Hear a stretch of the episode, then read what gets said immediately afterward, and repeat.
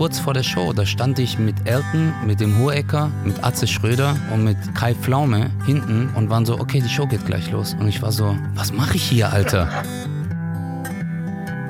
Glatze, Springerstiefel und hat so eine durchsichtige Tüte und in dieser Tüte eine Axt. Ach du Scheiße. Ja. Er war schon Manager, Start-up-Gründer, Geschäftsführer und hat über 20 Jahre Unternehmen beraten. Mit diesem Kasper Kram ist nun Schluss. Andreas Loff haut in den Sack und macht sich mit seinem Wohnmobil auf die Suche nach Menschen und Geschichten. Zack. Herzlich willkommen bei Das Ziel ist im Weg.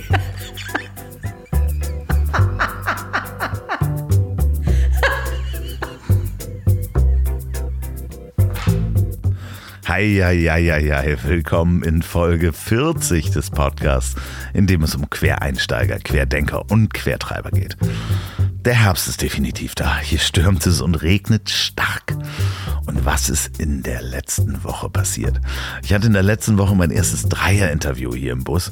Und was soll ich sagen? Ich habe es richtig schön versaut. Ich bin in der Hektik mit den Kanälen und der Mikrofonbelegung durcheinander gekommen und habe ein Mikrofon absolut gar nicht aufgenommen. Das war nicht nur unglaublich peinlich, sondern hat mich auch so geärgert, dass ich hätte heulen können. Aber die beiden Gäste waren noch länger in Hamburg und wir haben dann zwei Tage später eine wunderbare Aufnahme in einem Hotelzimmer gemacht. Wer die beiden sind, werdet ihr in den nächsten Wochen erfahren. Und was war noch? Der liebe Jonas von Intuba Wild hat mir noch mehr Musik geschickt. Das hört ihr am Ende des Podcasts. Also die Musik hört ihr am Ende des Podcasts, bleibt also dran. Sein Projekt Intuba Wild. Tuba wie die Tuba, habe ich euch letztes Mal schon vorgestellt. Jonas spielt nämlich Tuba und fährt mit einem Bus, den er zum Tonstudio umgebaut hat, durch Europa und macht Aufnahmen mit Musikern in genau diesem Bus. Das könnt ihr euch mal anschauen, äh, wenn ihr wollt, unter startnext.de slash intubawild, also I-N-T-U-B-A Wild. Ähm, ihr könnt Jonas auch noch unterstützen und zwar bis zum 6. Oktober. So, und ansonsten gab es jede Menge Feedback zur Folge mit dem wunderbaren Jannis Wahl. Mein Vater zum Beispiel schrieb mir, der Gast hat die gleiche Stimme wie du.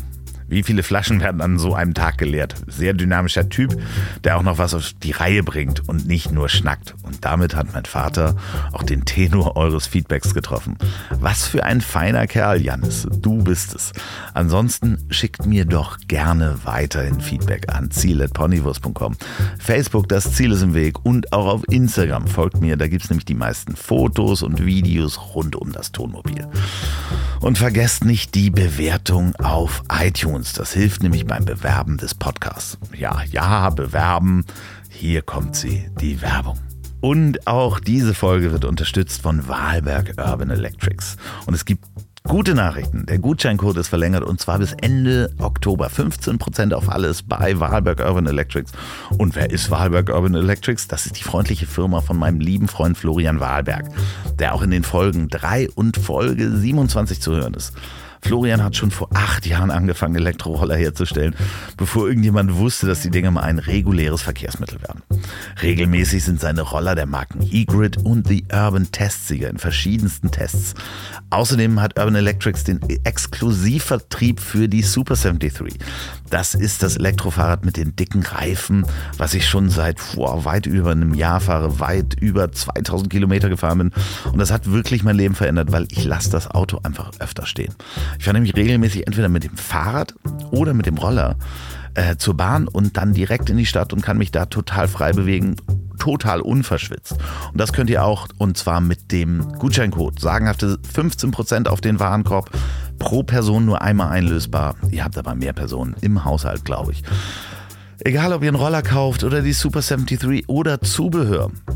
Ähm, einfach in den Shop gehen auf www.urban-electrics.com und dort den Gutscheincode DZIIW 2019 eingeben. Alles klein, DZIIW 2019. Vielen Dank Florian und Wahlberg Urban Electrics für die Unterstützung. So, und jetzt zu meinem heutigen Gast. Özcan Kosar ist ein Energiebündel und so voller Freude und Dankbarkeit über den Weg, den das Leben ihm gerade aufzeigt. Wer Özcan nicht kennt, sollte ihn dringend kennenlernen. Der Comedian und begnadete Breakdancer strahlt so richtig vor Freude. Wir sind im Gespräch durch seine Anfänge als Zeitungsjunge, Operator für Laserdruck, Zahnarzthelfer, Tanzlehrer und so vieles mehr gewandert und hätten noch locker eine Stunde dranhängen können. Am Ende des Interviews stand übrigens jemand vor der Tür, der einen Gitarrenverstärker für Till Hoheneder bei mir angeliefert hat. Den habe ich dann mit Ötchan gleich ausprobiert. Und was soll ich sagen? Der Mann spielt auch noch richtig begnadet Gitarre. Ötchan, wie schon gesagt, wenn du wieder in Hamburg bist, mein Haus ist dein Haus und ich würde dich wirklich sehr gern wieder begrüßen. Und jetzt euch viel Spaß beim Reinhören. So, und nun sitzt er neben mir der ehemalige Zeitungsjunge, Tanzlehrer, Zahnarzthelfer, Veranstalter, aber auch Comedian und B-Boy, sagt man so schön. Genau, B-Boy.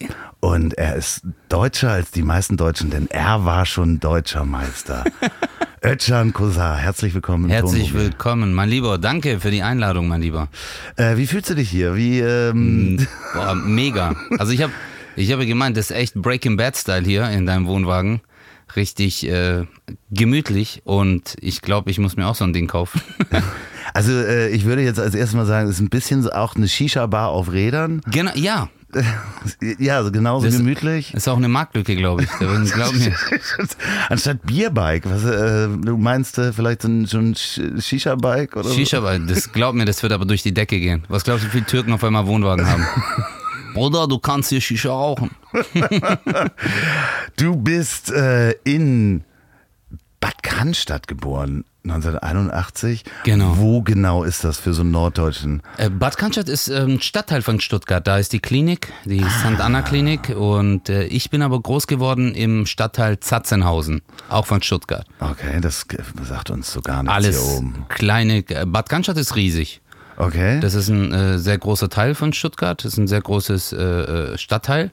Und äh, da ist auch immer dieser Cannstatter Vasen. ah, doch, ja. Genau, das- oh Gott, die, ich krieg, ich sehe jetzt schon die Mails, die reinkommen und mich äh, für meine äh, was? in, in Deutschland. Du bist dann nach in das schöne, wie, wie heißt der Stadtteil noch? Hausen gezogen. Genau.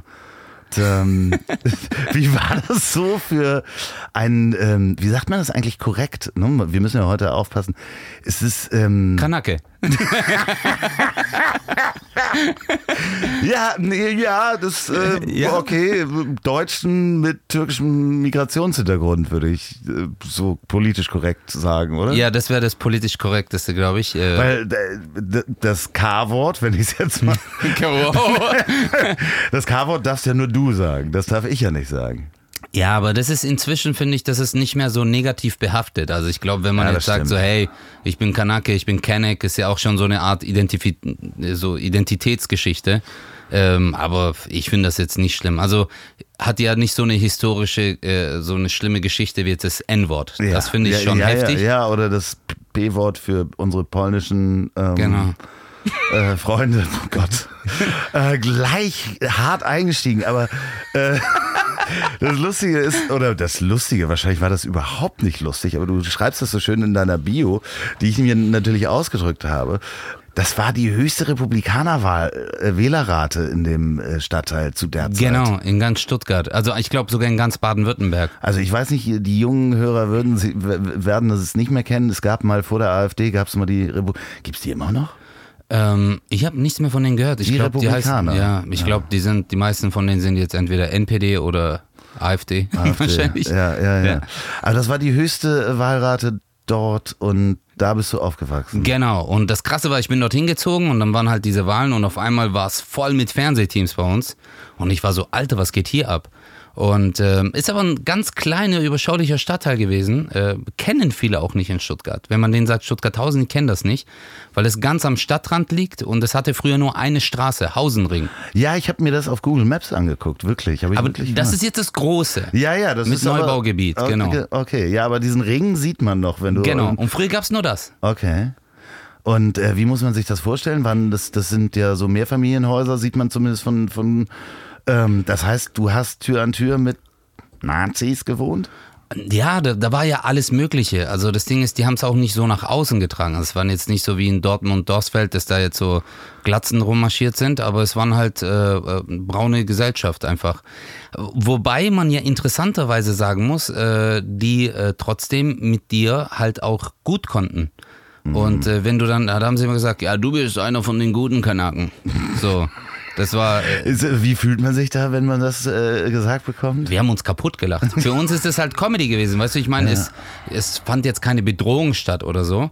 Und wir sind halt mit solchen Leuten groß geworden und äh, das hat auch irgendwie diesen Charme von dieser Ecke ausgemacht. Weil du hattest auf der einen Seite, bei uns gab es auch noch Rocker, so ein Rockerhaus gab es dort. Dann hatten wir auf der anderen Seite ähm, so die junge äh, Kennex, äh, die da äh, für Wirbel gesorgt haben. Und äh, dann gab es die, wie gesagt, die braune Gesellschaft und das war halt äh, echt interessant.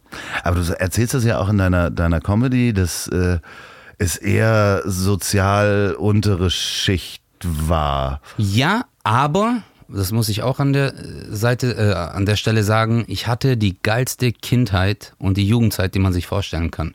Also, wir haben dort einfach, die, die dort waren, das war wie so eine Riesenfamilie. Also, wenn das Jugendhaus zu hatte, waren wir an der Bushaltestelle, aber 80, 90 Leute.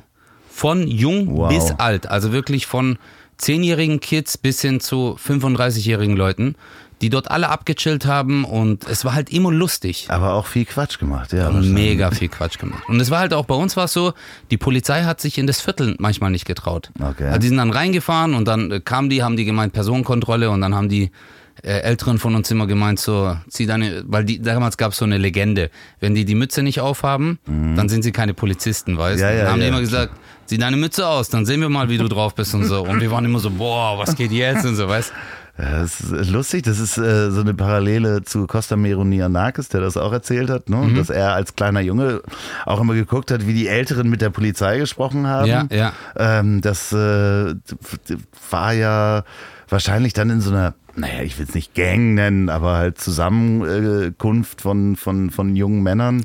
Natürlich auch ein bisschen äh, äh, mutiger dann. Ja, also ich sag's mal so, es gab in Stuttgart gab's auch Gangs, es Mhm. gab wirklich Gangs, also es gab äh, Crime Syndicate, äh, Halsschlag hießen die, dann gab's äh, Halsschlag? Ah, Nee, Hallschlag. Ach so, alles So klar. Mhm. heißt das Viertel und die haben sich Crime Syndicate genannt. Dann gab's Rio, das war Reitelsberg im Osten.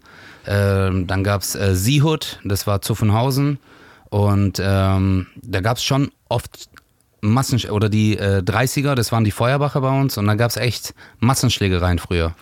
Das heißt, da sind auch einige wahrscheinlich, ist der Weg ja nicht weit, dann in die äh, Kriminalität äh, abgerutscht. Leider, ja. Aber wiederum andere, die aus, äh, aus dem Gefängnis inzwischen jetzt Ingenieure sind und bei einem der größten äh, Firmen in Stuttgart arbeiten. Ah, eine der größten Firmen in Stuttgart. Was könnte das wohl sein? Hm, Hat einen Stern. Ja, Mal gucken. Viele Grüße hier an die Belegschaft von äh, Aldi. Aber ähm, du hast ja auch dann das schon gerade erwähnt, wenn das Jugendhaus zu hatte. Das heißt, ihr habt sehr viel Zeit in, in Jugendhäusern verbracht oder in dem Jugendhaus verbracht. Mhm. Und da hast du wahrscheinlich auch angefangen zu tanzen, oder? Genau, also wir hatten die geilsten Sozialarbeiter, die man sich vorstellen kann. Äh, die sind immer noch da. Äh, Jesse und Volker, die haben sich mega um uns gekümmert, die haben uns alle Möglichkeiten geboten auch äh, und wir konnten dort Breakdance äh, tanzen, die haben uns einen extra Boden äh, hingemacht, äh, weil da einer von uns in der Firma gearbeitet hat, der hat dann so Platten auf dem Boden angebracht.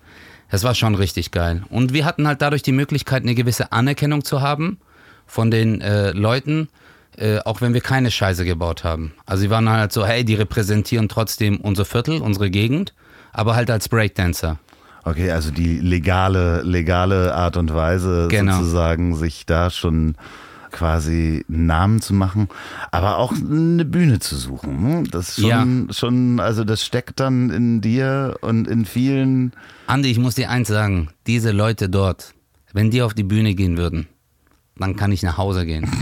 Ich bin ganz ehrlich. das nicht. Ey, Bro, ich sag, nee, ganz ehrlich, ich hab mit diesen Leuten, ey, wenn ich dort bin, ich lach mich tot über diese Leute, weil die haben die besten Gags, die geilsten Geschichten. Und ich sag denen auch, ich so, hey, bitte geht doch mal auf eine Bühne. Die sagen, nein, Mann, ist nichts für mich. Aber die sind so lustig. Ich finde es ja so spannend, weil natürlich auch die äh, Geschichten, die du zum Beispiel auf der Bühne erzählst, ne? ihr hattet die Aldi-Brötchen, die Deutschen hatten das Schwarzbrot und du konntest dir das nicht leisten. Das ist ja natürlich alles jetzt komisch, aber ich finde ja diesen, diesen Spruch so schön, dass Humor ist ja eigentlich Tragik plus Zeit. Ne? Ja. Das heißt alles, es ist ja tragisch, dass du dir nicht das Schwarzbrot eigentlich. Ne? Also ich meine, ja. du warst trotzdem glücklich, davon mal ganz abgesehen. Aber wenn eine gewisse Zeit vergangen ist, dann kannst du drüber lachen. Das heißt, äh, genau. Humor ist und wahrscheinlich je mehr man dort an tragischen Geschichten erlebt, desto mehr kann man auf der Bühne nachher. Genau. Das ist ähm, ja, ich habe äh, das mal gelesen von einem äh, Schriftsteller. Komik ist Tragik in Spiegelschrift. Ah, das hat auch Freundeskreis damals ja. verwendet bei, ähm, bei einem Rap-Song von sich, von, bei ANNA. Und ähm, es ist auch wirklich so, so wie du sagst, äh, die Sachen, die eigentlich tragisch sind, bringst du lustig auf die Bühne. Ja, das ist ein englisches, äh, englisches Sprichwort eigentlich. Humor, genau. Humor ist äh, Tragedy plus Time. Ah, krass, okay, ja, dann ja, haben die es ja. falsch übersetzt. ja, nee, nee, nee. So, du, wie heißt denn das auf Deutsch? Scheiß drauf, schreib Spiegelschrift. naja, nee, wenn du das, ja, okay, nee, aber, ja, fast. Ähm, Schwäbische ja, Übersetzer. Ich, komm, einen habe ich noch, den ich zitieren kann. Ich zitiere ja so wenig, aber ich hatte das gerade auch noch recherchiert. Karl Valentin, Aha. ich glaube, man spricht ihn Valentin aus, der äh, frühere deutsche Komiker, der hat gesagt, äh, jede, ähm, jedes Ding und jede Geschichte hat drei Seiten. Eine positive, eine negative und eine komische. Und das finde ich eigentlich auch ganz schön. Geil. Ja, das finde ich auch ganz schön. Das, der lebt schon lange nicht mehr, der gute Mann, aber. Aber das ist ein geiles Zitat. Ja, das ist äh, total schön. Ich habe noch, noch was anderes festgestellt. Also, wenn man sich so Comedians anguckt und Menschen, die auf der Bühne stehen. Äh, Felix Lobrecht ist Breakdancer. Ähm, du bist Breakdancer.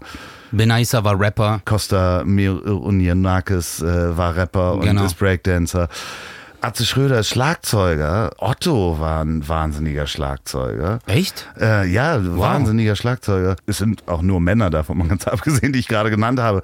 Aber irgendwie scheint ja das, das Rhythmusgefühl vom Tanzen, du brauchst das Timing auf der Bühne. Äh, hat dir das geholfen? Ähm, ich sag's mal so, ich glaube, es ist generell einfach eine Liebe zur Bühne. Also wenn ich es jetzt mal so romantisch ausdrücken darf, aber ähm, für mich war immer, als ich so mit, wie gesagt, ich komme ja aus dem, aus einem Viertel und meine Eltern haben natürlich geguckt, dass wir, dass die uns wirklich das Beste vom Besten bieten, was halt in denen ihre Macht stand. Aber die haben natürlich auch eigentlich damit gerechnet, dass sie in die Türkei ziehen. Und deswegen alles, was sie halt investieren konnten, haben sie halt dort investiert. Dort eine kleine Wohnung, die mussten sie abbezahlen, hier die Miete, drei Kinder. Und äh, deswegen liefen wir halt auch nicht die ganze Zeit mit Markenklamotten rum. Ich und meine mhm. zwei Schwestern. Und äh, man hat immer etwas gesucht, wo man sich halt selbst, äh, also sein Ich irgendwie in den Vordergrund stellen konnte. Ist ja eigentlich um auch viel gesünder, als sich Markenklamotten anzuziehen, ist sich sein Ich nach vorne zu stellen. Ja, aber das Ding war, äh, es war natürlich auch eine harte Zeit, weil am Anfang kannst du halt scheiße tanzen. Mhm. Weißt du, wenn Klar. du anfängst, lachen dich alle aus. Logisch. Und ich habe in der Zeit mit Breakdance angefangen, wo es halt total out war. Damals war die Techno-Zeit. Mhm. Die wollten, die Jungs im Jugendhaus wollten Techno hören, haben auch gemeint, so viele, also wenn wir in andere Jugendhäuser gegangen sind, haben die gemeint, hey, ihr Bodenputzer, verpisst euch. Und dann haben die Tischtennis gespielt, wollten andere Mucke hören und so. Und das war äh, am Anfang. Stimmt, du bist ja noch so jung. Ich, äh ich bin aufgewachsen, als Breakdance so gerade aus den USA rüberschwappte. Ach so, okay, und so. Ja, ja, deswegen, ich musste gerade nochmal den, den, den. Bist du älter als ich? Wie alt bist du? Ich bin 46. Ach so, krass, okay. Ja, ich ja. habe gedacht, du bist auch so wie ich, 38. Ja, ich sehe, es ist, die Brille macht sehr jung. Warte mal, ich, ich setze sie mal an. Ah, jetzt, natürlich. Ich hatte dir schon verraten, dass ich Großvater bin. Also ich weiß nicht, wie du das mit 36 schaffen möchtest. Du, bei uns gibt es da schon Urgroßväter, aber. Okay, aber die, die Liebe zur Bühne, die hast du dir ja dann mehr oder minder erschaffen. Du hast gleichzeitig Hip-Hop angefangen und Zeitung auszutragen. Ja, ja. Wie ist da der Zusammenhang? nee, ich habe also, ich habe schon, äh, ich wollte halt früh Geld verdienen. Ja. Einfach, weil ich wollte mir gewisse Sachen äh, äh auch kaufen und, aber was habe ich da bekommen? Ich glaube im Monat 56 Mark damals und ich war, boah, ich war so, ich kam mir vor wie Richie Rich. Also Äh, Das ist ja, meistens ist es ja morgens, ne? Oder war das so eine Dorfzeitung? die Äh, nee, nee, äh, donnerstags. Äh, ich habe montags ähm, so eine Werbung äh, Ah, okay, ausgetragen und äh, donnerstags dann die Wochenzeitung.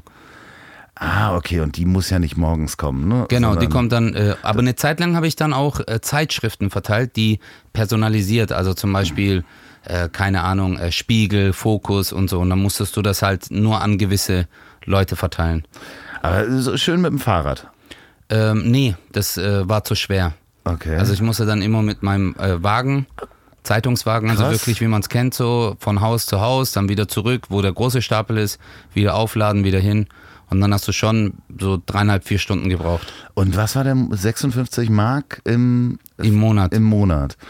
Ja, das ist für natürlich einen kleinen Jungen viel Geld. Es war viel Geld, also für damals 13, 14 und dann habe ich äh, einen neuen Job gefunden. Dann habe ich beim Schuh- und Schlüsseldienst angefangen mit äh, 15. Ach Quatsch, so Mr. Minute. Genau, sowas. Aber es war nicht Mr. Minute, das war Multiservice, also von dem Türken und äh, Gibt's den noch?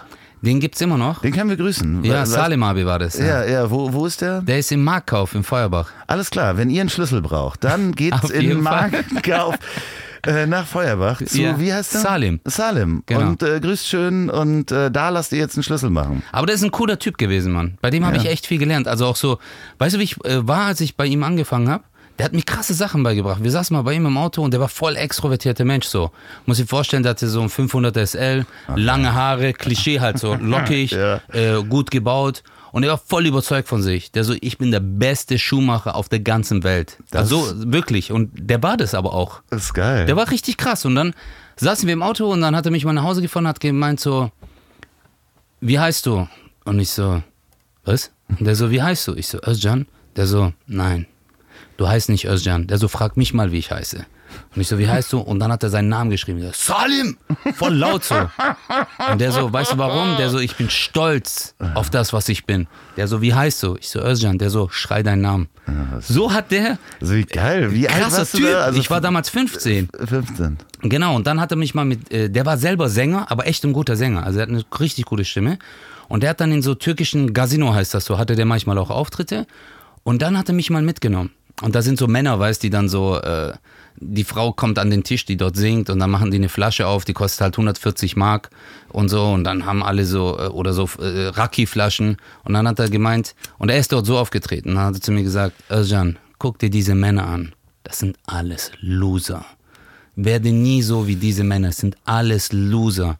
Der so, weil die eine Frau nicht normal an den Tisch bekommen. Und dann hat er angefangen zu singen.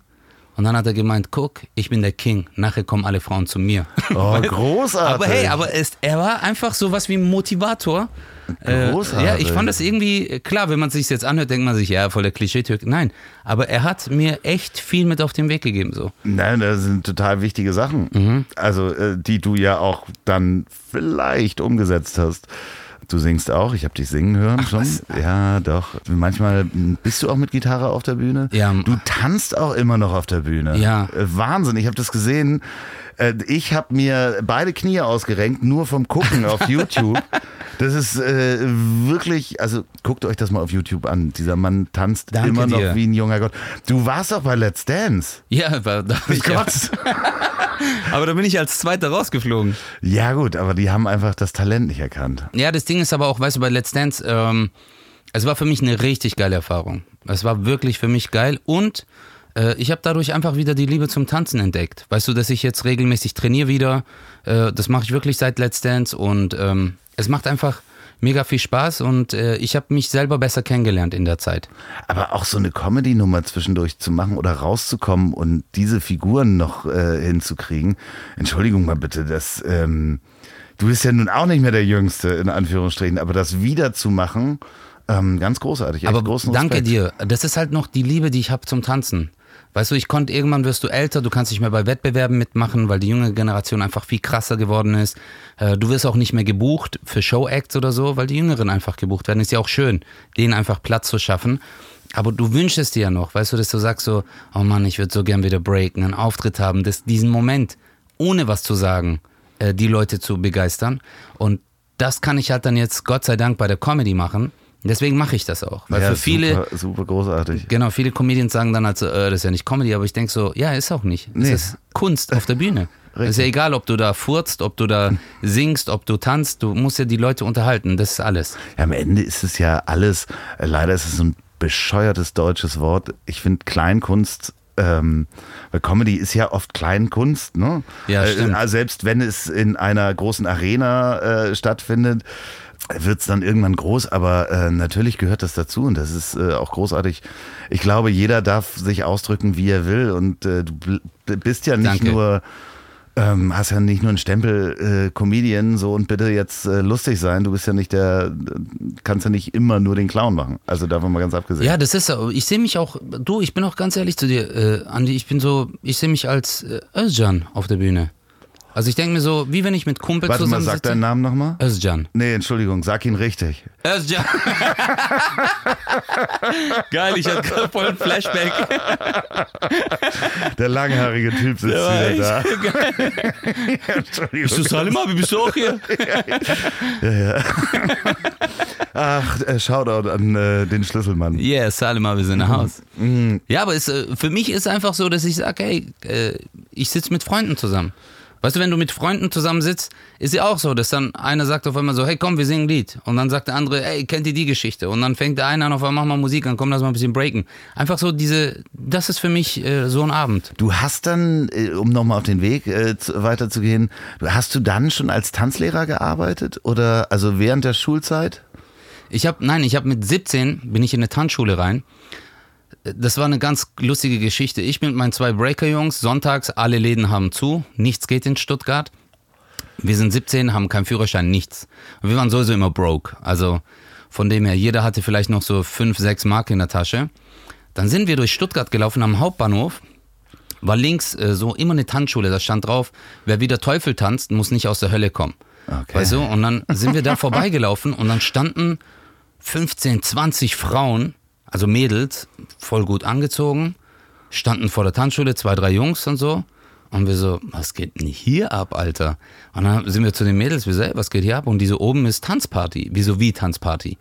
Und dann äh, haben die gemeint, ja, äh, da kann man rein. Wieso, was Eintritt? Die so, drei Mark. Und ich so, was? Drei Mark? Ja. Und dann sind wir halt hoch und der Typ äh, am Eingang, der Dani damals, dann habe ich ihn ja später besser kennengelernt, war so, äh, hallo. Und wir so, ja, wollten zur Tanzparty. Hat er gemeint, okay, komm rein. Und auf einmal haben wir gesehen, wie auf die aktuelle Hip-Hop-Musik oder Chartmusik, die so Standard und Latein getanzt haben, wir haben uns totgelacht. Disco Fox. Genau. Und dann haben wir angefangen dort zu breaken. Und dann bin ich zu dem Lehrer gegangen, äh, Tanzlehrer, und habe gemeint so, habt ihr jemanden, der hier Breakdance unterrichtet? Der so, nein, ich so, ich will hier Breakdance unterrichten. Und hat gemeint, okay. Und dann habe ich dort angefangen zu unterrichten. Es ist ja aber auch, ne, wir hatten das im Vorgespräch, das ist ja auch eine Art der Neuerfindung in dem Moment, wo du sagst, ja, klar, mache ich. So, Ja, genau. So Ja. mache ich. Ich bin jetzt Tanzlehrer. Übrigens. So, von einer Sekunde auf die nächste ist einfach mal, ähm, äh, dafür brauchst du ja auch, sorry, äh, liebe Hörer, einfach mal, auch, auch die Frauen würden dafür Eier brauchen, um einfach mal von einer äh, Sekunde auf die nächste zu sagen, ich bin jetzt Tanzlehrer. Ich muss dir auch mal sagen, ich habe mich voll blamiert bei meiner ersten Tanzstunde. So, jetzt erfahrt ihr zwar nicht, wie sich Ötchan blamiert hat bei seiner ersten Tanzstunde, sondern welche Worte ich in der letzten Woche gelernt habe. Und ihr könnt zwei Probierpakete der Kehrwieder Kreativbrauerei gewinnen. Das ist die Brauerei des Weltmeisterbier-Sommeliers Oliver Wesselow, der auch in einer meiner Folgen zu hören ist. Der macht unter anderem das leckerste alkoholfreie Bier der Welt, das UNN. Ausgezeichnet mit dem European Beer Star. Schaut mal auf kehrwieder.bier. Kehrwieder.bier, also Bier, B-E-E-R. Was die sonst noch alles haben und das könnt ihr auch gleich im Shop bestellen. Und diese Brauerei präsentiert die feste Rubrik Worte, die ich in der letzten Woche gelernt habe. Und das sind diesmal die Laffe, also Laffe, das ist der vordere Teil des Löffels. Als Löffelstiel und Laffe machen einen Löffel. Die Laffe. Vielen Dank an Tobias, das werde ich mir definitiv merken. Und das zweite Wort ist Leinenruhe. Das beschreibt die schonende Aktivität eines Hundes, zum Beispiel nach einer Operation. Meinem Hund wurden nämlich fünf Tage Leinenruhe vom Tierarzt verordnet. Das bedeutet nicht springen, nicht toben, nur an der Leine spazieren gehen. Leinenruhe zusammengeschrieben. Danke, Tarek. So, und jetzt kommt ihr. Schickt eure Worte an ziel.ponywurst.com. Bitte mit Erklärung, Adresse und Geburtsdatum. Dann suche ich die schönsten zwei aus und verschicke jeweils ein Bier-Probierpaket von der Kehrwieder Kreativbrauerei. So, und jetzt nochmal merken, Laffe und Leinenruhe. Und jetzt geht's weiter mit der Blamage in der Tanzschule. Weil ich bin da halt hin, ich habe ja noch nie unterrichtet. Ja. Bei uns ist Breakdance im Jugendhaus und dann kamen halt Leute, die konnten gar nicht breaken. Und dann habe ich gemeint, okay, wir machen jetzt die Choreografie. Und dann, weißt äh, habe ich, normalerweise zählst du immer auf 8. 1, 2, 3, 4, 5, 6, 7, 8 und dann wieder 1, 2. Und ich, ich so 7, 8, 9, 10, 11, 12 und zähl einfach weiter. Weißt du, und dann hat die, das Mädchen hinten gemeint, was machst du? Und ich so, ja, ich sag euch die Schritte. Und die so, ja, aber man zählt nur bis 8. Ich so, ja, aber dann weißt du ja nicht, Was? wenn das Schritt 25 ist, ob der Schritt, äh, welche 8, weißt du? Und dann habe ich voll mit der diskutiert, weil ich keine Ahnung hatte so. Und dann habe ich es mit der Zeit gelernt, das war lustig. Sag mal, und äh, bis wann hast du die Schule dann gemacht? Breakdance habe ich eigentlich unterrichtet, bis ich, ähm, Nee, die, die, die, die richtige Schule, die, äh, in, da wo man mit Lehrern sitzen muss. ach so, die Schule, oh. Ey, ich habe ja Realschule, habe ich fertig gemacht, dann habe ich äh, das Berufskolleg gemacht für Technik und Medien. Und äh, Und immer nebenbei noch. noch immer nebenher noch gearbeitet und immer nebenher noch gebreakt und immer neue Sachen. Ich habe wirklich, ich bin achtgleisig gefahren. Aber weil ich dir auch ganz ehrlich sagen muss, ich habe äh, immer an allem Interesse gehabt. Ich wollte immer das machen, was mich interessiert. Deswegen habe ich auch so viele Berufe gemacht. Weil ich wollte nie so wie andere, also ich habe mich nie mit anderen gemessen, dass ich gesagt habe, ich will nicht so wie ihr sein, aber ich halt immer so, ey, ich mache das, was mir Spaß macht. Und äh, jetzt, wenn ich zurückblicke, denke ich halt so, ich habe acht Berufe, neun Berufe gemacht, aber ich hatte halt immer neue Eindrücke, Impressionen im Leben. Und überall nimmst du was mit. Aber du hast doch Zahnarzthelfer gemacht. Ja, genau, das war ich auch noch. Da hattest du auch Lust zu? War das, oder war das eher so, ich muss eine Ausbildung anfangen? Soll ich dir sagen, warum ich das gemacht habe? Guck mal, ich habe nach meinem äh, Berufskolleg für Technik und Medien, habe ich in der Druckerei gearbeitet. Als Operator für Laserdruck. Und ich wollte diesen Job unbedingt machen, weil der sich so fett anhört. Du warst einfach nur in der Druckerei, okay? Und ähm, wenn alle gesagt haben, was machst du beruflich? So, ich bin Operator für Laserdruck. Und die haben gedacht, ich arbeite bei der NASA oder so, weißt du? So ein bisschen Raumschiffmäßig. Ja, genau. Und dann war es aber so, äh, mein Vater hat dann gesagt, du musst eine Ausbildung machen. Und dann kam eine Freundin, die war auch Breakdancerin, hat gemeint, so, wir suchen einen Laborassistent für Kieferorthopädie. Und ich so, Alter, das hört sich auch fett an, weißt Und äh, dann habe ich mich äh, dort beworben und hab auch, äh, und der Arzt hat aber meine Bewerbung in der Hand gehabt und dann stand auch Laborassistent für Kieferorthopädie, aber der ist gerade umgezogen mit der Praxis. Also während dem Umzug bin ich hin mit dem, äh, mit seinen ganzen Kartons bin ich hin, der so, wollen Sie das wirklich machen? Ich so, ja, der so, sind Sie sich sicher? Und ich so, ja. Und dann hat er gesagt, melden Sie sich arbeitslos, dann kriege ich Subventionen, wenn ich sie einstelle Ja. danach. Habe ich gemacht, dann bin ich zum Arbeitsamt, ich so, ich habe jetzt einen Beruf und er so, ähm, als was darf ich es eintragen? Ich so, Laborassistent für Kieferorthopädie. Der so, was? Der so, das gibt's gar nicht. Und ich so, äh, okay, der so, wo arbeiten Sie so da und da? Der so, entweder sind Sie Zahnarzthelfer oder Zahntechniker, aber ich glaube eher, dass Sie Zahnarzthelfer sind. Und äh, dann war ich Zahnarzthelfer. Und ich habe mich nicht getraut zu kündigen wegen meinem Vater. Das war eine richtige Ausbildung. Das war eine Ausbildung, drei Jahre. Drei Jahre lang. Ja. Und du hast dich nicht getraut zu kündigen wegen deines Vaters, aber und hattest nicht den geilen Titel. Was hast du dann, was hast du dann erzählt, wenn dich jemand gefragt hat? Laborassistent für Kieferorthopädie. weil wenn du auch gesagt hast, wo arbeitest du, du beim Zahnarzt waren alle so, oh, okay. Weißt du, weil keiner hat dann gesagt, als was, sondern nur so, wo arbeitest du? Als Zahnarzt. Wow, krass, was, weißt du, und ähm, Ja. Bist du dann auch öfter mit dem weißen Kittel äh, durch die Fußgängerzone gegangen? Ja, ja klar, weil wir dann, ich musste Post abholen oder irgendwas. Und das Lustige war, dass voll viele, äh, auch Eltern, äh, weil ich habe das ja mit 21 angefangen, diese Ausbildung, haben zu mir Herr Doktor gesagt. Und mein Wie Chef hat das voll großartig. angekotzt. Wie Weißt du, dann hat er immer großartig. gesagt, er ist nicht der Doktor, er ist kein Doktor, er ist hier Auszubildender für, als Zahnarzthelfer. Aber dir, dir hat es gefallen. ja, mir, boah, Killer, Alter. Auf einmal war ich Doktor. Ah, bist du nochmal zurück an die Bushaltestelle, wo die 90 Leute standen und bist da mit dem äh, weißen Kittel aufgetaucht? Nein, da noch nicht, ey, da nicht. Es wäre aber sehr komisch gewesen, wenn die äh, geguckt hätten, ah, er ist Doktor geworden. Sag mal, ich habe nochmal gesehen, wir hatten das vorhin äh, ganz kurz. Du warst für den YouTube-Sender Funk unterwegs. Das ist hier Funk ARD, ne? Das ist dieses. Äh, WDR. Äh, das war, äh, wo ihr nach äh, Dortmund äh, in das. Ja, Mann, Alter. Das müsst ihr euch unbedingt mal angucken. Ähm, oh mein Gott. Äh, das, äh, wie, wie heißt der? Äh, Dorsfeld. Ja, ähm, guck, such da mal nach. Nach Ötchan Kosa. Und dann Nazi. Nazi, genau. Einfach mal Nazi eingeben. Es ist ja der Hammer. Erzähl mal was. Wie, wie, wie war das für dich aus Ich deiner. sag's dir mal so, die hatten ähm, damals angefragt, ähm, WDR und 1 Live äh, äh, in dieser Reihe mit dem Hubi, Hubertus Koch, Genau. hatten die angefragt und haben gemeint so, hey, wir würden gerne ein Interview machen, erst in dem Jugendhaus und äh, da halt über deine Kindheit reden und danach würden wir gern in so ein Nazi-Kiez gehen und äh, mit dir über Rassismus sprechen. Und wir haben ähm, polizeilichen Schutz, während wir das machen. Und wir haben dann gesagt, okay, Management so, klar, Polizeischutz und so, das ist alles cool. Und dann sind wir Aber hast du bei dem Wort Nazi-Kiez schon irgendwie dir ich Gedanken hab, gemacht? Nee, ich habe halt einfach gedacht, weißt du, ich bin ja selber in dem Viertel aufgewachsen, wo ich halt auch äh, mit äh, solchen Leuten zu tun gehabt habe, so. Und ich habe mir das jetzt nicht so extrem vorgestellt. Dann saßen wir in dem Bus und dann sind wir dahin gefahren. Und du musst dir vorstellen, du fährst einfach durch Dortmund, einfach durch die Stadt und auf Habe ich schon mal einmal gemacht. und dann dort in eine Straße rein und auf einmal hängen da in einer ganzen Straße überall schwarz-weiß-rote Flaggen. Äh, überall an den Wänden sind zwei Meter große Buchstaben Nazi, riesig. Überall steht Nazi, Nazi-Kiez, Nazi. Dann sind wir da reingefahren und dann habe ich gemerkt, okay, ist eine andere Nummer. Und dann sind wir da rein und auch Leute, die das Video schon gesehen haben, dann haben die uns halt bemerkt und haben auch gemerkt, da sind Kameras dabei. Ohne Kameras hätten die uns auch nichts gemacht. Also wenn wir da ganz normal durchgelaufen, hätten die uns auch nichts gemacht. Aber ich äh, glaube, die sind da halt mega mh, ja, angepisst dann. Äh, Empfindlich. Empfindlich, genau.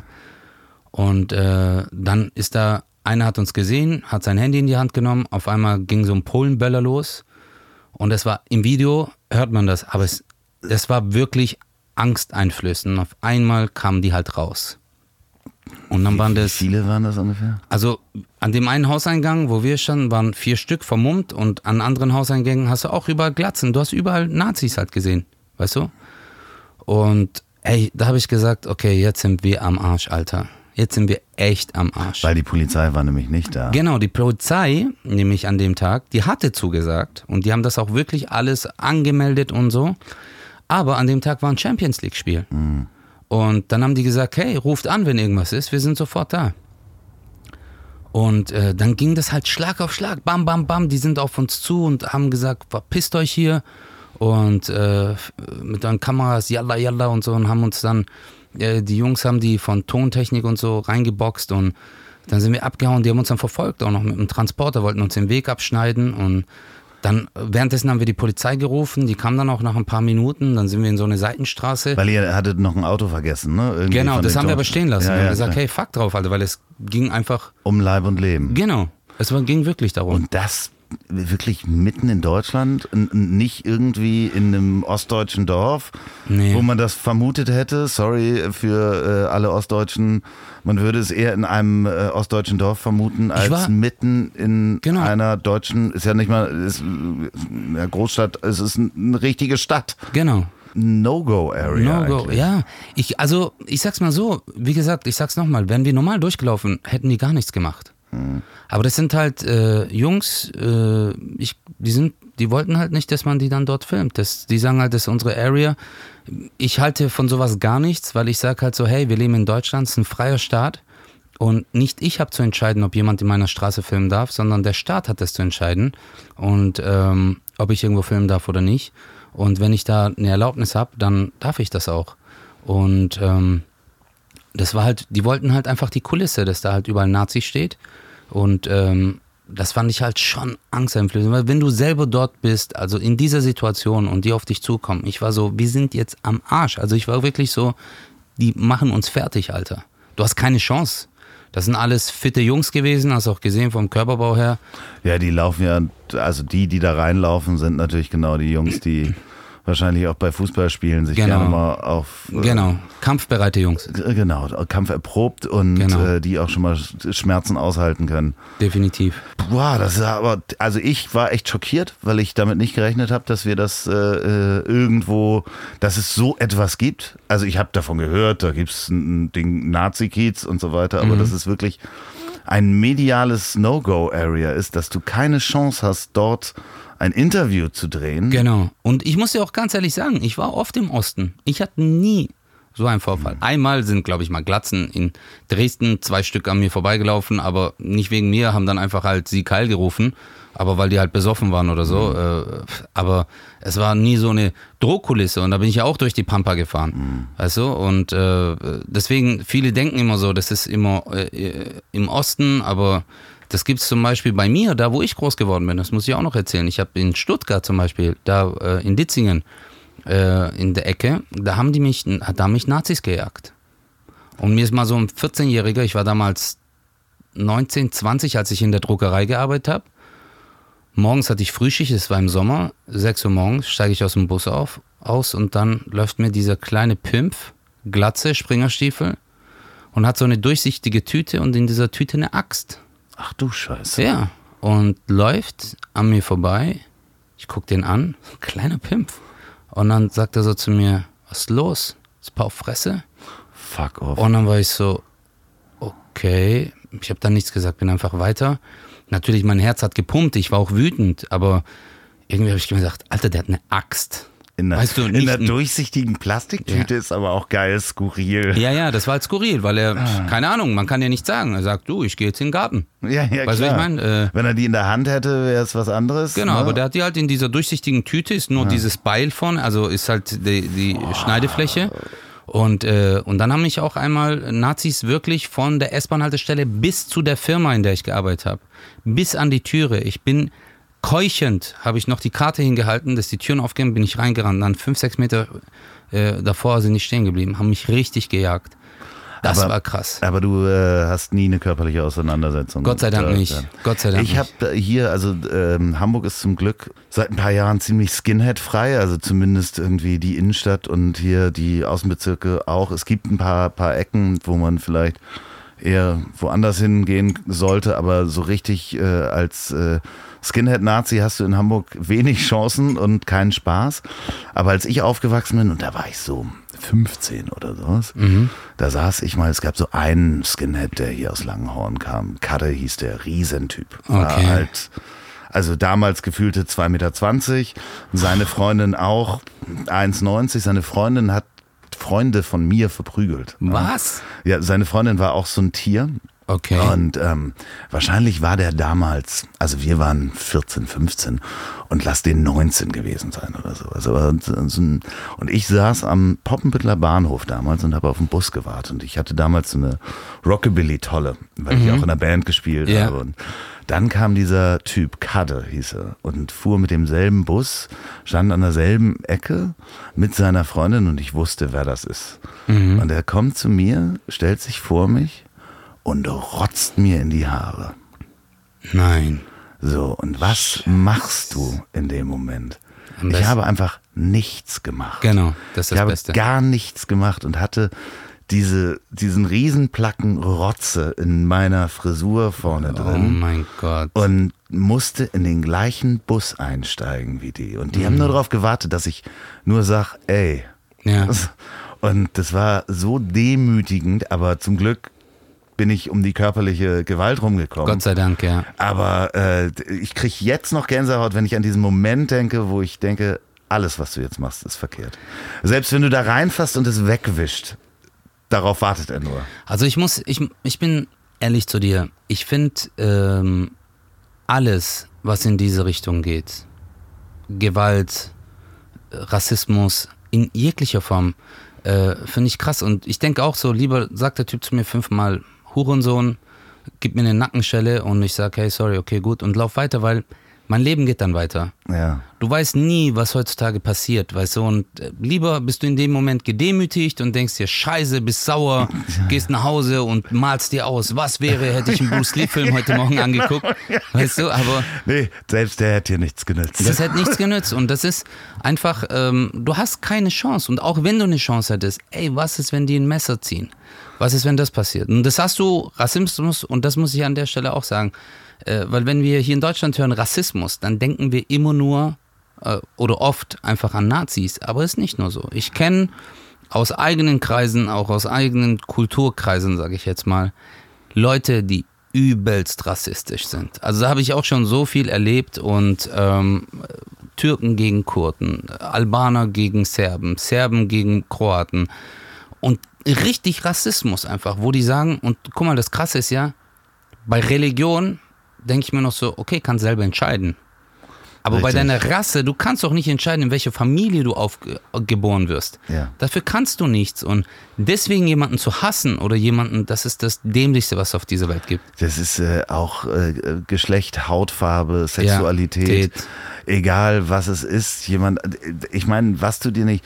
Wir haben in der Lotterie des Lebens, ja, die, die es ja erstmal gibt. Es ist ja sowieso, erstmal hast du Glück, dass du überhaupt da als Spermium irgendwo reingewandert. Ja. Das ist schon ein Lottogewinn. Ja, genau, ja, ja. So, das ist schon mal ein Lottogewinn, dass man überhaupt existiert. So, und dann natürlich ist das ein noch höherer Lottogewinn, wenn du zum Beispiel in einer Gegend wie Deutschland aufwächst. Definitiv. Wenn du dann auch noch als Mann aufwächst. Ja. Ne? Also es ist immer noch so, dass du als Frau weniger Chancen hast. Du Das stimmt. verdienst weniger. Ja. Ähm, es ist schwieriger, zum Beispiel auch in deinem jetzigen weiteren Beruf, äh, in der Stand-up-Comedy. Es ist Definitiv. schwieriger als Frau zu existieren. Das hat Ja. unterschiedlichste Gründe. Du musst dich wahrscheinlich doppelt so viel anstrengen. Auf jeden Fall. Und das alles, ja, ich pflichte dir bei, es ist absolut. Aber das ist auch, äh, du, du musst, diese ganze, auch äh, in der, so wie du sagst, Stand-up-Geschichte, ist halt so, obwohl wir alle Künstler sind, denken wir auch in Schubladen. Klar, Weißt du, dann sagen die, ah ja, der Özcan, das ist der Türke. ja. Und äh, die äh, Tane ist die Frau. Ah, sie ist noch Lesbe, super. Ja. Noch eine Schublade, weißt du? Und äh, dann kategorisieren die das und auch wenn die irgendwas zusammenstellen, wollen die das so zusammenstellen. Wobei ich ja immer denke so, hey, warum nicht einfach give a fuck, Comedian's Comedian, that's it.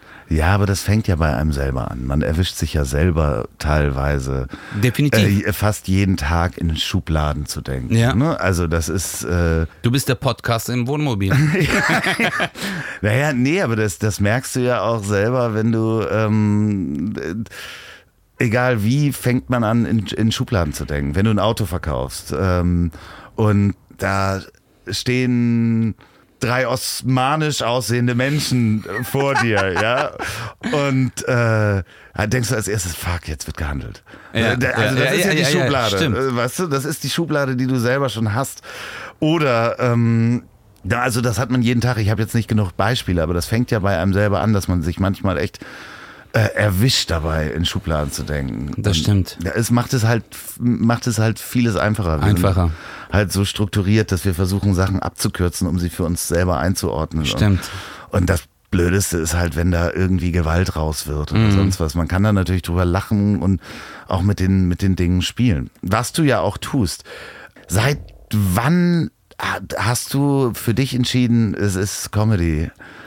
Ähm, ich habe es ehrlich gesagt nicht selber entschieden. Ich habe ähm, mit einem sehr guten Freund von mir, äh, Javus, er ist selber Schauspieler am Theaterhaus, ähm, waren wir, er hatte so CDs aus der Türkei mitgebracht von Stand-Up-Comedians und ich habe es nicht so richtig verstanden, deswegen fand ich es am Anfang, ich so, oh mein Gott, warum müssen wir das jetzt angucken?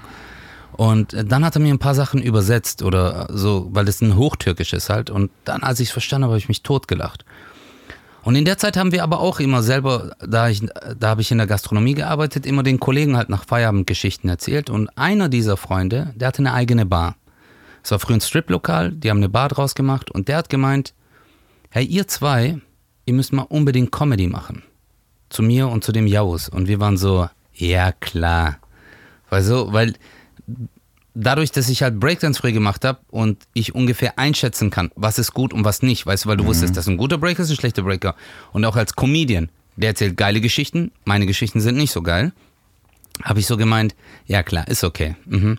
Und der Typ hat dann einfach eine Veranstaltungsreihe gestartet bei sich in der Bar und hat hingeschrieben, dass wir dort auftreten. Tolga hieß der. Und wir wussten nichts davon. Und dann hat er zu uns gesagt, ey Jungs, ähm, ihr wisst ja, gell, ihr habt da und da einen Auftritt. Und wir so, wie? Der so, ihr habt da einen Auftritt. Erzählt einfach die Geschichten, die ihr bei mir auch erzählt. Wie, wie viel äh, Zeit hattest du? Also wie, was war der Slot? Den Das waren ein, zwei Monate oder nein, so. nein, ja, aber äh, okay, ein, zwei Monate bis zur Veranstaltung. Und wie viele Minuten hat er euch als Slot geplant? Bro, ganze Abend. Das war ja das Ach Schlimme. so, ihr wart nicht ein, ihr wart Hauptact. Wir waren Hauptact, es gab nur uns. Wir waren Act. Wir waren Act. Das war ja das ganz Schlimme dran. Und das Krasse war, ähm, wir wussten jetzt natürlich nicht, in was für einem Rahmen das ist. Und dann haben wir, okay, haben wir gesagt, okay, cool, haben auch den ganzen Leuten in der Bar gehört. Und dann war das an dem Abend, Alter, ist unser erster Auftritt rappelvoll. So ein kleines Striplokal, da waren 80 Leute, wir waren auf diesen Podesten, die sind in der Mitte, drumherum, über Leute, die haben Bierbänke aufgestellt, bis nach hinten, alles voll. Und ich war übelst aufgeregt, Alter. Und erst ist der Jause aufgetreten, der hat dann auch so 20 Minuten gemacht, 25 Minuten. Und dann war ich so, scheiße, Alter. Hat, er, hatte, er war gut? Er war, er war cool. Er war cool Ja. an dem Abend. Und dann äh, habe ich gedacht, okay, er hat jetzt so kurz gemacht, jetzt muss ich den Rest rausholen. Und dann bin ich halt auf die Bühne und dann ging das, glaube ich, nochmal 40, 50 Minuten. Aber es waren halt Geschichten, die wir einfach so aufgeschrieben haben. Also es war nichts geplant. Okay. Und es kam cool an.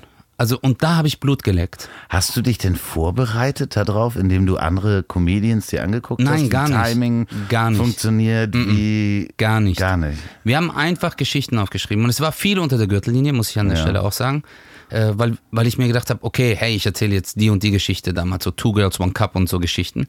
Und ähm, aber jetzt, wenn ich es angucke, sind, waren schon ein paar gute Sachen dabei, aber ich sag's auch mal so, viel war halt auch scheiße. Aber die Leute haben es gefeiert, weißt du, die waren so, ey, wir sind jetzt hier, wir wollen Spaß haben. Jetzt war aber das Krasse, der hat das jeden Monat dann gemacht. Und jeden Monat nur Jaus und ich. Und irgendwann war es dann so, dass dann der Jaus nur noch, manchmal hatte ich Auftritte, da war der nur 10 Minuten. Okay. Und dann kam ich und dann musste ich eine Stunde spielen. Und es war dann viel Freestyle und hat sich viel so entwickelt. Und das haben wir ein Jahr lang gemacht. Und wenn ich das dann anderen Comedians später erzählt habe, so hey, wir haben jeden Monat, habe ich eine Stunde neues Programm geschrieben. Dann Weil auch ja immer dieselben Leute wahrscheinlich Genau, es kamen. waren ja immer dieselben Leute da. Es waren immer ja die immer fucking selben dieselbe, Leute. selbe Geschichte nochmal Genau. erzählen. Und das war halt, das war dann halt der Scheiß. Aber für mich die beste Schule, die ich haben konnte. Weil ich habe dann auch manchmal, und ich habe die Show. Aber du hast dich dann ja niemals so bei Open Mics mit so fünf Minuten oder sowas Nein, ausprobiert. noch nie. Das war mein erster Auftritt. Das war mein, also der erste richtige Stand-up-Comedy-Auftritt. Und dann war es halt auch so, dass wir, äh, das Schlimme war, ähm, dass wir einfach, ich konnte, ich habe dann immer nach dem ersten Auftritt habe ich gesagt, okay, jetzt weiß ich, wie es geht. Ich habe jetzt vier Wochen Zeit. Ich habe drei Wochen und sechs Tage nichts gemacht. Okay. Bis dann wieder der Auftrittstag war. Dann ich so, okay, fuck, fuck, was muss ich machen? Und dann habe ich immer nur so, ganz schnell immer nur so, Wörter aufgeschrieben. Ich schreibe immer nur noch so. Also ich hab, ich schreibe nie einen Text aus. Ich habe ein Wort und dann mache ich mir Doktor. so. Genau, Frau Doktor, Pfeil, ey, das und ah, sie hat das, Männer Schluss machen, Fremdgehen, erwischen und etc. Und dann bin ich auf die Bühne und dann einfach laufen lassen. Und den Zettel hast du dir irgendwo hingelegt? Die habe ich, nee, Nee. nein, nein, den Zettel, der war dann weg. Ah, alles klar. Also so von Anfang an. Soll ich dir auch sagen, warum? Weil ich war einmal auf einer Open Stage davor in Stuttgart, hab mir das angeguckt und da war ein Typ, der hat einen Zettel in der Hand. Das und der hat währenddessen dreimal geguckt. Ja, und ich war so, was macht denn der? Ja, das geht nicht. Ja, und deswegen wollte ich nie so sein. Ja, aber wie krass. Das ist ja Das war- echt eine harte Schule. Das war echt eine richtig harte Schule. Aber ich muss all meinen Freunden und Kollegen danken, die uns da so supportet haben und ähm, auch so gepusht haben. Und auch wenn mal Abende jetzt halblustig waren und nicht immer die Kracher. Aber irgendwie gab es jeden Abend einen brutalen. Ja, klar, natürlich ist das auch natürlich schön, wenn man so eine eingeschworene Gemeinschaft hat. Ja. Äh, da ist es wahrscheinlich auch ein bisschen einfacher mit de dem Schiss, den du hast, weil das ist dann ja irgendwann wie eine Familie, wo du reinkommst. Genau. Ja, und das sind ja auch deine Arbeitskollegen. Die sehen dich ja am nächsten Tag wieder in der Bar Ja. und sagen auch so, ey, gestern, also das war cool, das war nicht so cool. Aber das Geile war, du hast dann auch immer ein ehrliches Feedback. Ja, lustig. Und wer hat dich dann wo, wie entdeckt? Eigentlich war das keine Entdeckung. Ich sag dir mal, wie das war. Ich war dann, dann habe ich aber aufgehört. Wir haben ein Jahr lang haben wir, ähm, haben wir das gemacht. Dann haben wir so gesagt, hey, wir machen jetzt mal eine Pause. Das ist echt zu heftig. Und dann, das war, das war halt echt, Alter. Du musst dir vorstellen, das war fast. Aber gab's denn, äh, habt ihr Teil von der Kasse bekommen? Ja, ja, das Ja, war cool vom Ja, Tolga. okay. Der hat immer uns auch hier, das war immer cool. Das war echt korrekt so von ihm. Aber es ging mir nie ums Geld. Wir haben das Geld auch oft gespendet. Weißt du, auch so ans äh, Kinderkrankenhaus und so. Äh, weil es ging ja nicht darum, weißt du, es ging einfach darum, wir haben auch gesagt, Eintritt freiwillig. Mhm. Oder von 3 bis 33 Euro. Du kannst geben, was du willst. Okay. Weißt du, also es war nie um, es ging nie darum, dass man ähm, Cash macht an dem Abend, sondern für mich war es immer nur so, ich muss die Leute zum Lachen bringen. Das war so die, die Mission. Und äh, dann habe ich aufgehört, dann wieder haben wir einmal so ein Revival gemacht, dann wieder zwei Monate wieder was gemacht und dann komplett aufgehört. Und dann 2012, ähm, eine Freundin hat mir immer E-Mails geschrieben, Hanna Zimmermann, mit der ich im Fitnessstudio gearbeitet habe, die hat gemeint, Özcan, in Stuttgart gibt es so einen Wettbewerb, da musst du unbedingt mitmachen. Dann hat die mir sechs Monate später wieder geschrieben, Özcan, da ist so ein Wettbewerb, muss mitmachen. Und dann wieder geschrieben und dann war ich so, ja okay, da habe ich mich beworben und dann hat der Typ gemeint so, ja, hast du schon mal einen Auftritt gehabt? Und ich so, ja, in der Bar. Ja, hast du ein Video? Nein. Hast du eine Homepage? Nein. Hast du das? Nein. Vergiss es. Und ich so, okay, äh, gut. Zwei Tage vor der Veranstaltung ruft er mich an. Ey, da ist einer abgesprungen, ähm, kannst du vielleicht doch kommen? Und ich so, okay.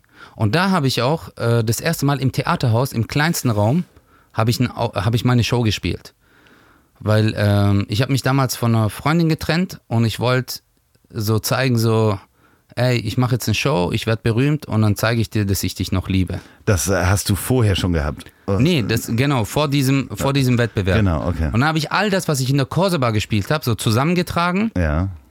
und daraus eine Show gemacht. Das war dann meine erste Show, Adam und Erdal, der Unzertrennliche.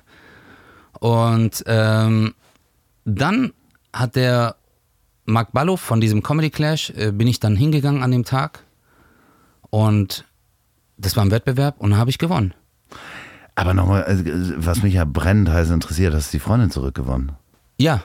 Ach was, mit der ja. Show. Nee, ähm, wir haben uns dann trotzdem noch getroffen, aber das war dann halt so ein Nebenprodukt. Alles klar, okay, aber es war nicht wegen der Show. Die, also dies, äh, ich sag's mal so, die Motivation war eigentlich die Trennung. ja. Genau. Und dann war das krasse, ich habe da gewonnen und es war ja ein Jahreswettbewerb, also jeden Monat fand es statt und dann gab es ein Jahresfinale einen Monat später. Ah, was? Und dann habe ich zu ihm gesagt, so, ey, ich kann da nicht. Und dann hat er gemeint, ah, fuck, okay. Und dann bin ich trotzdem hingegangen. Und dann habe ich das Jahresfinale gewonnen.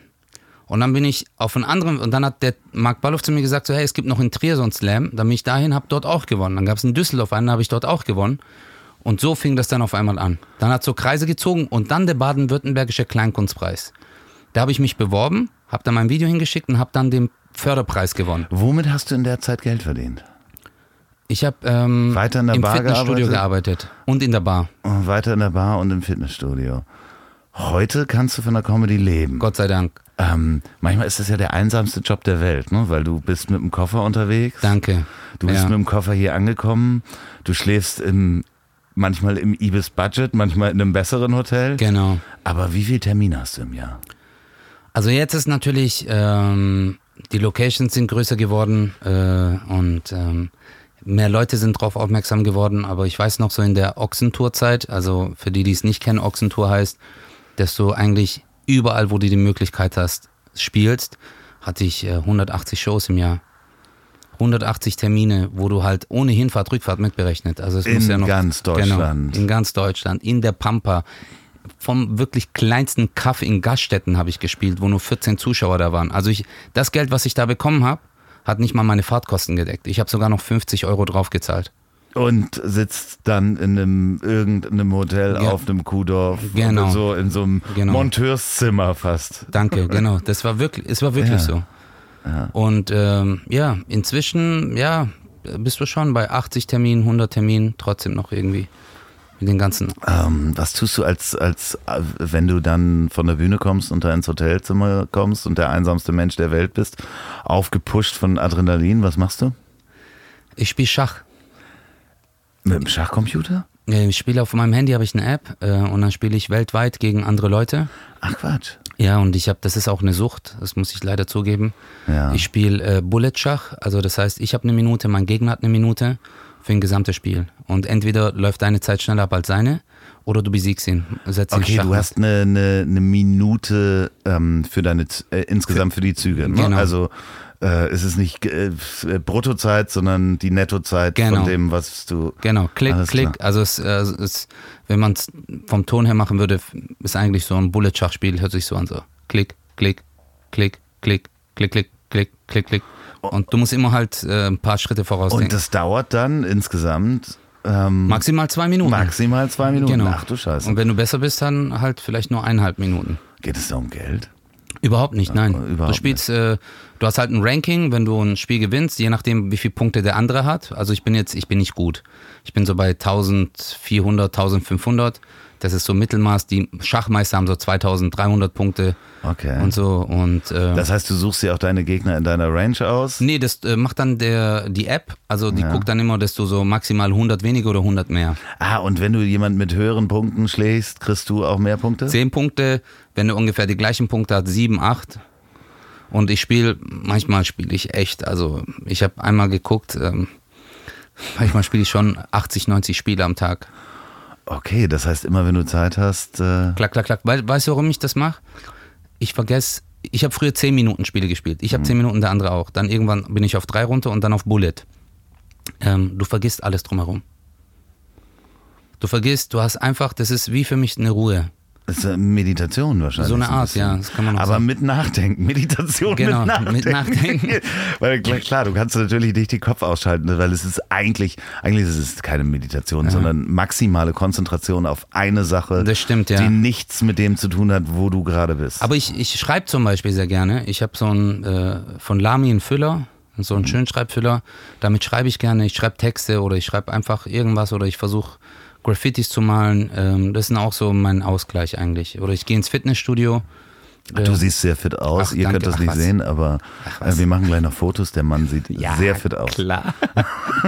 Er macht hier gleich noch einen Kopfstand, das Ja, äh, werdet ihr alles im Video sehen. Ähm, wie geht's weiter? Was äh, sind die nächsten großen Schritte? Kannst du schon was berichten? Ähm, du, also wie gesagt, Gott sei Dank, es geht in die richtige Richtung, aber es ist ein langer Weg.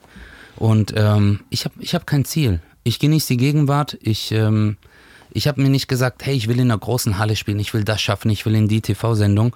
Ich genieße den Moment, weil du weißt nie, wie lange etwas geht. Und ich will mir kein Ziel setzen und sagen, ich will dahin arbeiten und dann. Ja, aber gibt's äh, was im Programm der nächsten Monate? Was? Also ich werde im Januar meine neue Show spielen. Da kommt die neue Show Cosa Nostra, organisierte Comedy. ah, okay. Genau, jetzt spiele ich ja mein aktuelles Programm Oldschool. Ähm, dieses Jahr noch viele TV-Auftritte, nächstes Jahr auch. Und, Termine können wir wo gucken? äh, auf cosa.tv. Ah, und ähm, dir kann man auch folgen auf Instagram, ne? Genau, Insta, Facebook. Äh, Ja, du machst da sehr lustige Sachen. Das Echt? Danke. Echt, ja, das ja, ja, danke. Natürlich habe ich mir das angeguckt. Ja, ja klar. Äh, also folgt dem Mann auf jeden Fall auf Instagram. Und äh, nächstes Jahr, ähm, wie, wie groß werden die Hallen? Boah, du, in einigen Städten sind wir echt schon in so 2000er Hallen. Das ist schon krass. Also, wie gesagt, ich kann es eigentlich noch gar nicht glauben, weil ähm, für mich ist immer so, äh, es sind so Momentaufnahmen, die ich dann hab und äh, dann irgendwie auf der Bühne stehe und mir denk so, Scheiße, Alter, was geht ab? Weißt du, weil ich, ich bin ganz ehrlich, guck mal, heute hatten wir so eine TV-Aufzeichnung und ich habe es erst realisiert, als ich kurz vor der Show, da stand ich mit Elton, mit dem Hohecker, mit Atze Schröder und mit äh, Kai Pflaume hinten und waren so, okay, die Show geht gleich los. Und ich war so, was mache ich hier, Alter? Weißt du, ich meine? Das ist wirklich, ich hab's, Ja, ich ich hab, kann das sehr gut nachvollziehen. kannst nicht realisieren so, weil du bist halt und denkst dir so, Alter, ist das jetzt schon äh, zu so einem Punkt gekommen? Weil du bist halt, weißt du, ich gehe nicht mit diesem Ehrgeiz rein, sondern ich gehe einfach so mit diesem so, hey, geil, geil, weißt du? Wo du so ein Mädchen, das du liebst, äh, mit der du Händchen hältst und auf einmal küsst die dich so. So, Ja. okay, ich will nicht, dass der Hohecker mich küsst, aber so, so, du weißt, äh, so diese, dass du auf einmal denkst so, boah krass, ich hätte das jetzt nicht erwartet. Ja, Weißt ja, du? ja, doch, ich kann das. Und, und das ist schon ein langer Kuss, der ja auch schon lange anhält. Ja. Und du hast immer noch das Gefühl, verdammt. Ja, Es- genau. Ja, ist wirklich so. Ja, es ist, ist, das ist wunder, wunderschön. Und Ja. du strahlst auch, wenn du das erzählst. Echt, also, danke. Es nicht sehen. Aber ähm, das ist ganz toll. Vor allen Dingen das, was ich glaube und was ich jetzt mal sage in der kurzen Zeit, in äh, der wir uns äh, hier kennengelernt haben, ist, ähm, dass du auch keine Angst hast davor zu scheitern, sondern in dem Moment, nee, du genießt das, wenn es gut geht. Das Ja, ist genau. ja das, das Hauptding, wenn du die ganze Zeit äh, drüber nachdenkst, was kann alles schiefgehen, Genau. ähm, dann machst du halt nix. Genau, ja, weil für mich ist immer, ich gehe, ich, wie gesagt, je höher deine Erwartung, desto größer ist die Enttäuschung. Ist ja eigentlich so proportional. Immer. Wenn du etwas erwartest und es nicht passiert, dann hast du. Aber bei mir ist so, ähm, ich will, ich will keinen Erfolg. Ich will die Menschen zum Lachen bringen. Das ist für mich wie eine Sucht. Du kannst mit mir jetzt äh, irgendwo hingehen. Wir gehen jetzt, keine Ahnung, in einen Café. Wir sitzen mit drei, vier Leuten. Dann will ich die zum Lachen bringen. Das ist wie so ein Mechanismus, weil wenn die lachen, lache ich selber auch. Und das ist irgendwie wie so eine, ja, ich nenne es mal so Sucht. Einfach äh, auch so äh, Lachsucht, weißt du, dass du, wenn ich andere Menschen lachen höre, werde ich selber glücklich. Du weißt, äh, der Podcast heißt Das Ziel ist im Weg und du hast das so schön gesagt, manchmal Oh, ist es krass. so ähm, schön, dass man äh, jedes Ziel sowieso obsolet wird. Dem Moment, wo du dir einen Plan machst, kommt Gott und lacht sich tot, weil es wird sowieso anders kommen. Ja. Du darfst jederzeit wieder in dieses äh, äh, Wohnmobil kommen, Boah, wenn du danke wieder in Hamburg Mann, ist bist. mir eine Ehre. Wenn irgendwas Neues passiert ist. Jetzt steht hier, du kannst dich mal umdrehen, steht hier ähm, ein Verstärker vor der Tür. Geil. Für Till Hoheneder von den zärtlichen Cousinen. Der lässt sich den nämlich hier hinschicken. Ähm, und äh, ich hoffe, wir hören uns bald wieder. Ihr hört gleich Musik. Es wäre mir eine Ehre. Vielen Dank, dass du da warst, Özcan. Ich danke dir. Euch eine gute Zeit. Moment, Moment, bevor es die Musik gibt, noch eine Hörempfehlung von mir. Der Podcast mit Panos Meyer, Behind the Screens. Diesmal aus dem Kanzleramt. Das ist der Podcast, in dem er mit interessanten Menschen aus Wirtschaft und Politik über das Thema Digitalisierung spricht, streitbar diskutiert und erörtert, was man alles besser machen kann. Und zwar diesmal spricht Panos mit der Staatsministerin für Digitalisierung, Dorothee Bär. Das ist nicht nur spannend, dass Panos das ins Kanzleramt geschafft hat, sondern auch hochinteressant, wie Frau Beer die digitale Zukunft von Deutschland sieht und welche Maßnahmen die Regierung umsetzen will und teilweise schon umgesetzt hat. Behind the Screens mit Panos Meyer und Dorothee Bär. Hört gleich mal rein. So, jetzt aber Musik.